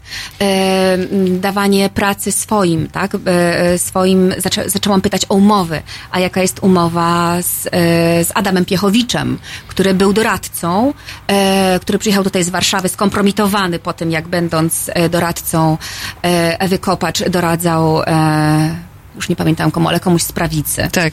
E, więc taka zdyskredytowana osoba nagle przyjeżdża do Gorzowa i gazeta się pyta, tak, nasza lokalna gazeta lubuska, a, a za jakie pieniądze? Okazało się, że Jacek Wójcicki idąc, nasz prezydent, z hasłami transparentności, odpytany tuż po wyborach, mówi nie, bo to jest prywatna osoba. No, no nie, nie jest, y, znaczy jest prywatną osobą, tak cały czas, ale jeżeli bierze pieniądze publiczne, każda umowa o pracę, y, o dzieło, zlecenie, wszystkie umowy, z którymi y, zawierają umowy urzędy, to są umowy jawne. Oczywiście nie ujawniamy adresu zamieszkania, nie ujawnia się adresu zamieszkania ani numeru PESEL, ale, ale to, jaka jest wysokość tej kwoty, to są wszystko nasze pieniądze i tego nie, nie uczą nas na WOSie, że to my jesteśmy właścicielami miasta, że to my y, mamy prawo, to są nasze pieniądze i my zatrudniamy prezydenta, radnych, urzędników do tego, żeby zarządzali naszym wspólnym dobrem. I z, jeżeli on wydaje pieniądze, no to jest zobligowany wytłumaczyć się, jak to, y, y, na co i za ile. I mm, też osiągnięciem aktywistów z sieci obywatelskiej Watchdog Polska jest to, że zaczęły urzędy publikować, i to stało się standardem, publikowanie rejestru umów. Czyli na stronach wielu urzędów e, piszemy sobie rejestr umów i miasto E, I możemy zobaczyć tak naprawdę, na co są wydawane te nasze pieniądze. I też daje nam to trochę wiedzę, ja, na czym polega zarządzanie miastem? Bo my często też mówimy, że a urzędnicy nic nie robią, przekładają papiery. Oni mają procedury do wykonania, bo działają na podstawie i w granicach prawa, po to, żeby nie robić, nie było szansy na robienie przekrętów czy prywaty. Ale to oko społeczeństwa czyni męża stanu cnotliwym. Pięk, piękny cytat. Tak. E, więc Pozwólmy być naszym urzędnikom Tak. cnotliwymi, uczciwymi, tak, sprawiedliwymi. Tak. Więc kiedy my patrzymy, tym mniejszy jest ten margines na to, żeby te pieniądze sprzeniewierzyć i dać znajomym. Alina Czyżewska, wracamy już za chwilę, a teraz król i te smaki i zapachy.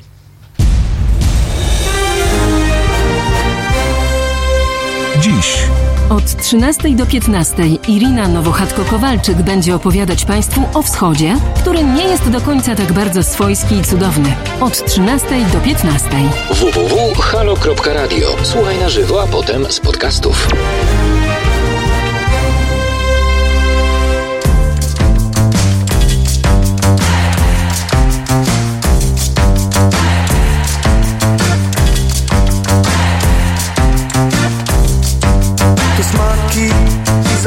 To my. Mieszane uczucia Hamulce i motory. Wykrzywione twarze odczucia Którą to już noc trzyma się kry Dzień wleczy od zatrucia.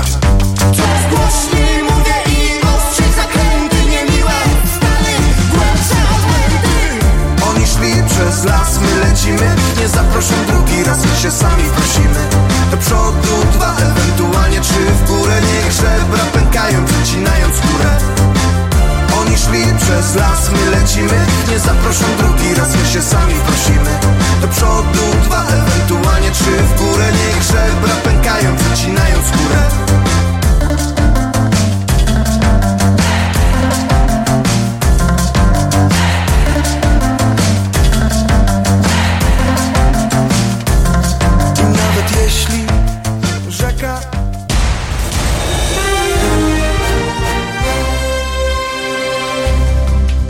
Halo Radio. Pierwsze medium obywatelskie.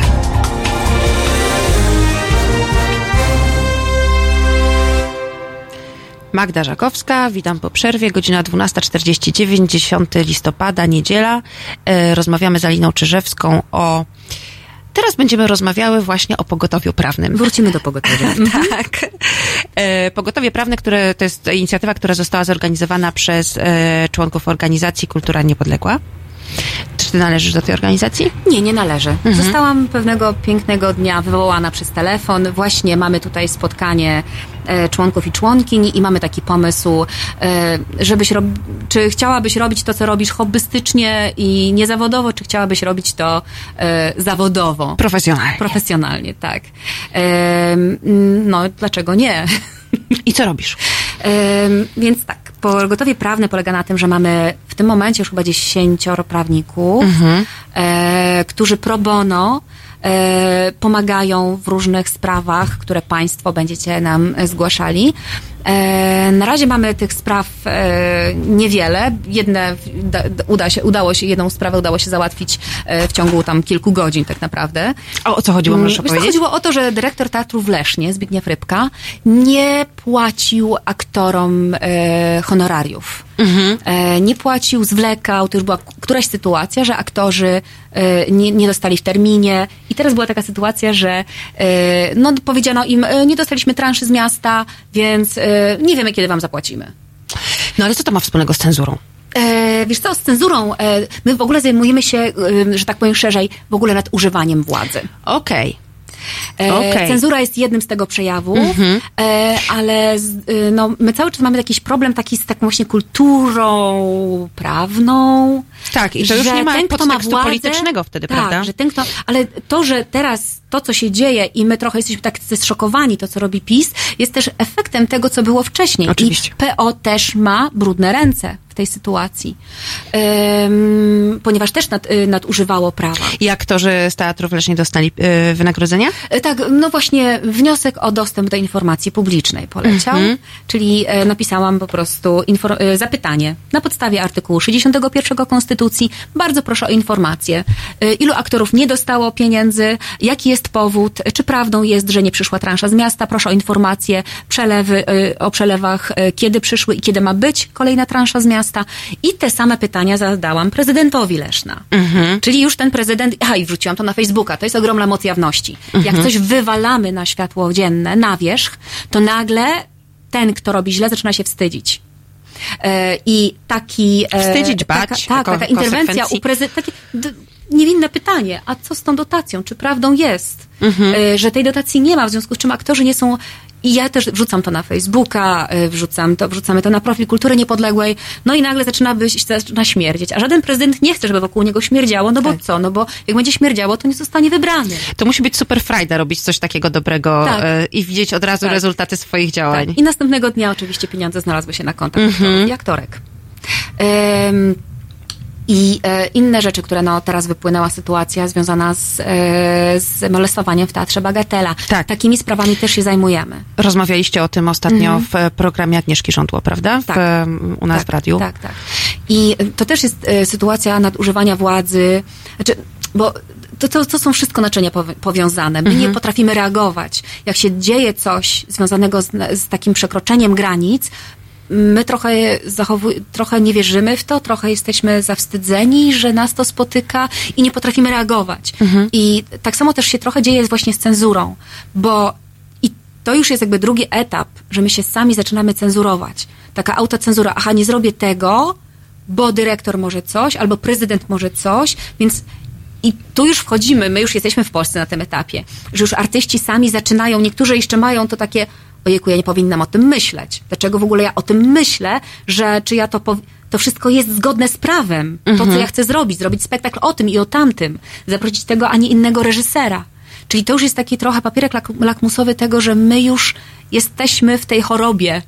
Yy, No i dlatego powstało pogotowie prawne, żeby osoby, które, które, których dotyka taka cenzura czy nadużywanie władzy, żeby się nie bały i że jest środowiskowe poparcie i mamy prawników, którzy będą w tym, e, e, w tym zabierali głos. Najgorzej jest zamknąć e, się, milczeć i pozwolić na to, żeby to nadużywanie władzy trwało. Czy przez lata jako molestowanie pracownic teatru, bo to nie tylko aktorki, w szpitalach również.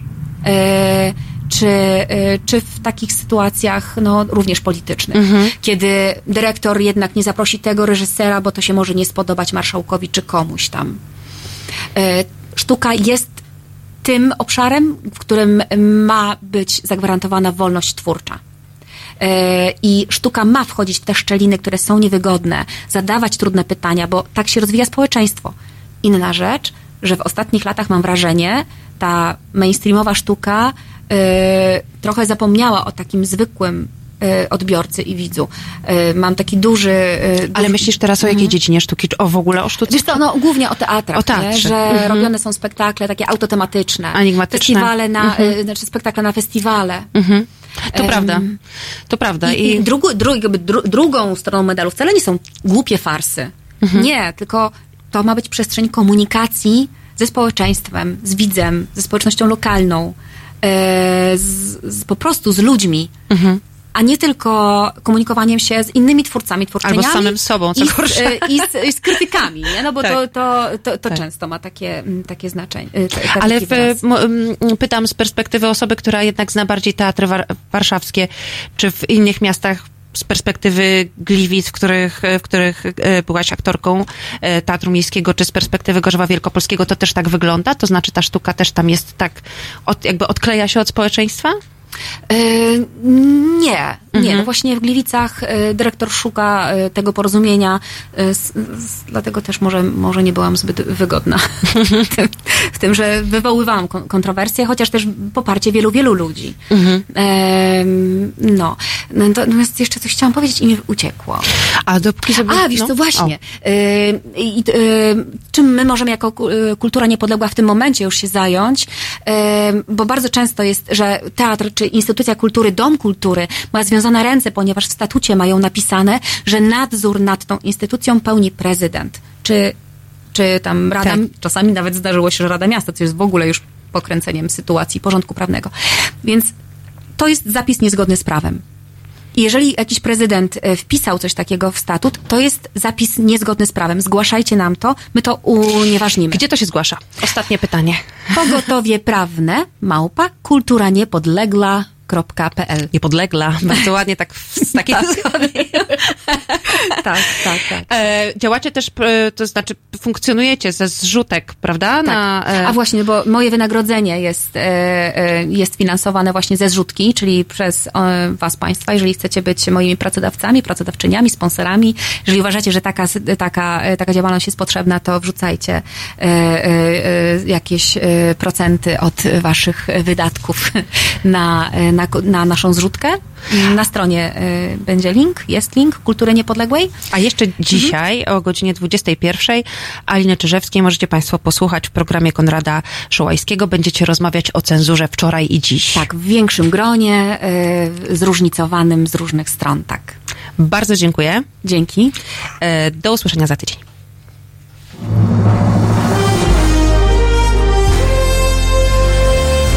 Środę Od 7 do 10 o kawę, informacje niekoniecznie straszne i dobry humor zadba Marika Krajniewska, która o polityce wie niewiele, ale liczy na Państwa. 7.10. www.halo.radio. Słuchaj na żywo, a potem z podcastów.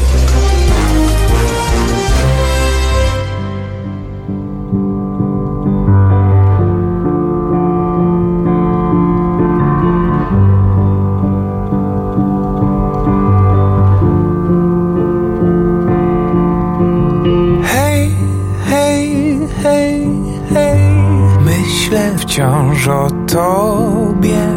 Hej, hej, hej, hej, czy myślisz jeszcze o mnie? Czy mieszkasz nadal w swoim pokoiku? Czy chowasz w drzewach słodkie tajemnice każdego lata. Złoci twoje włosy, słońce.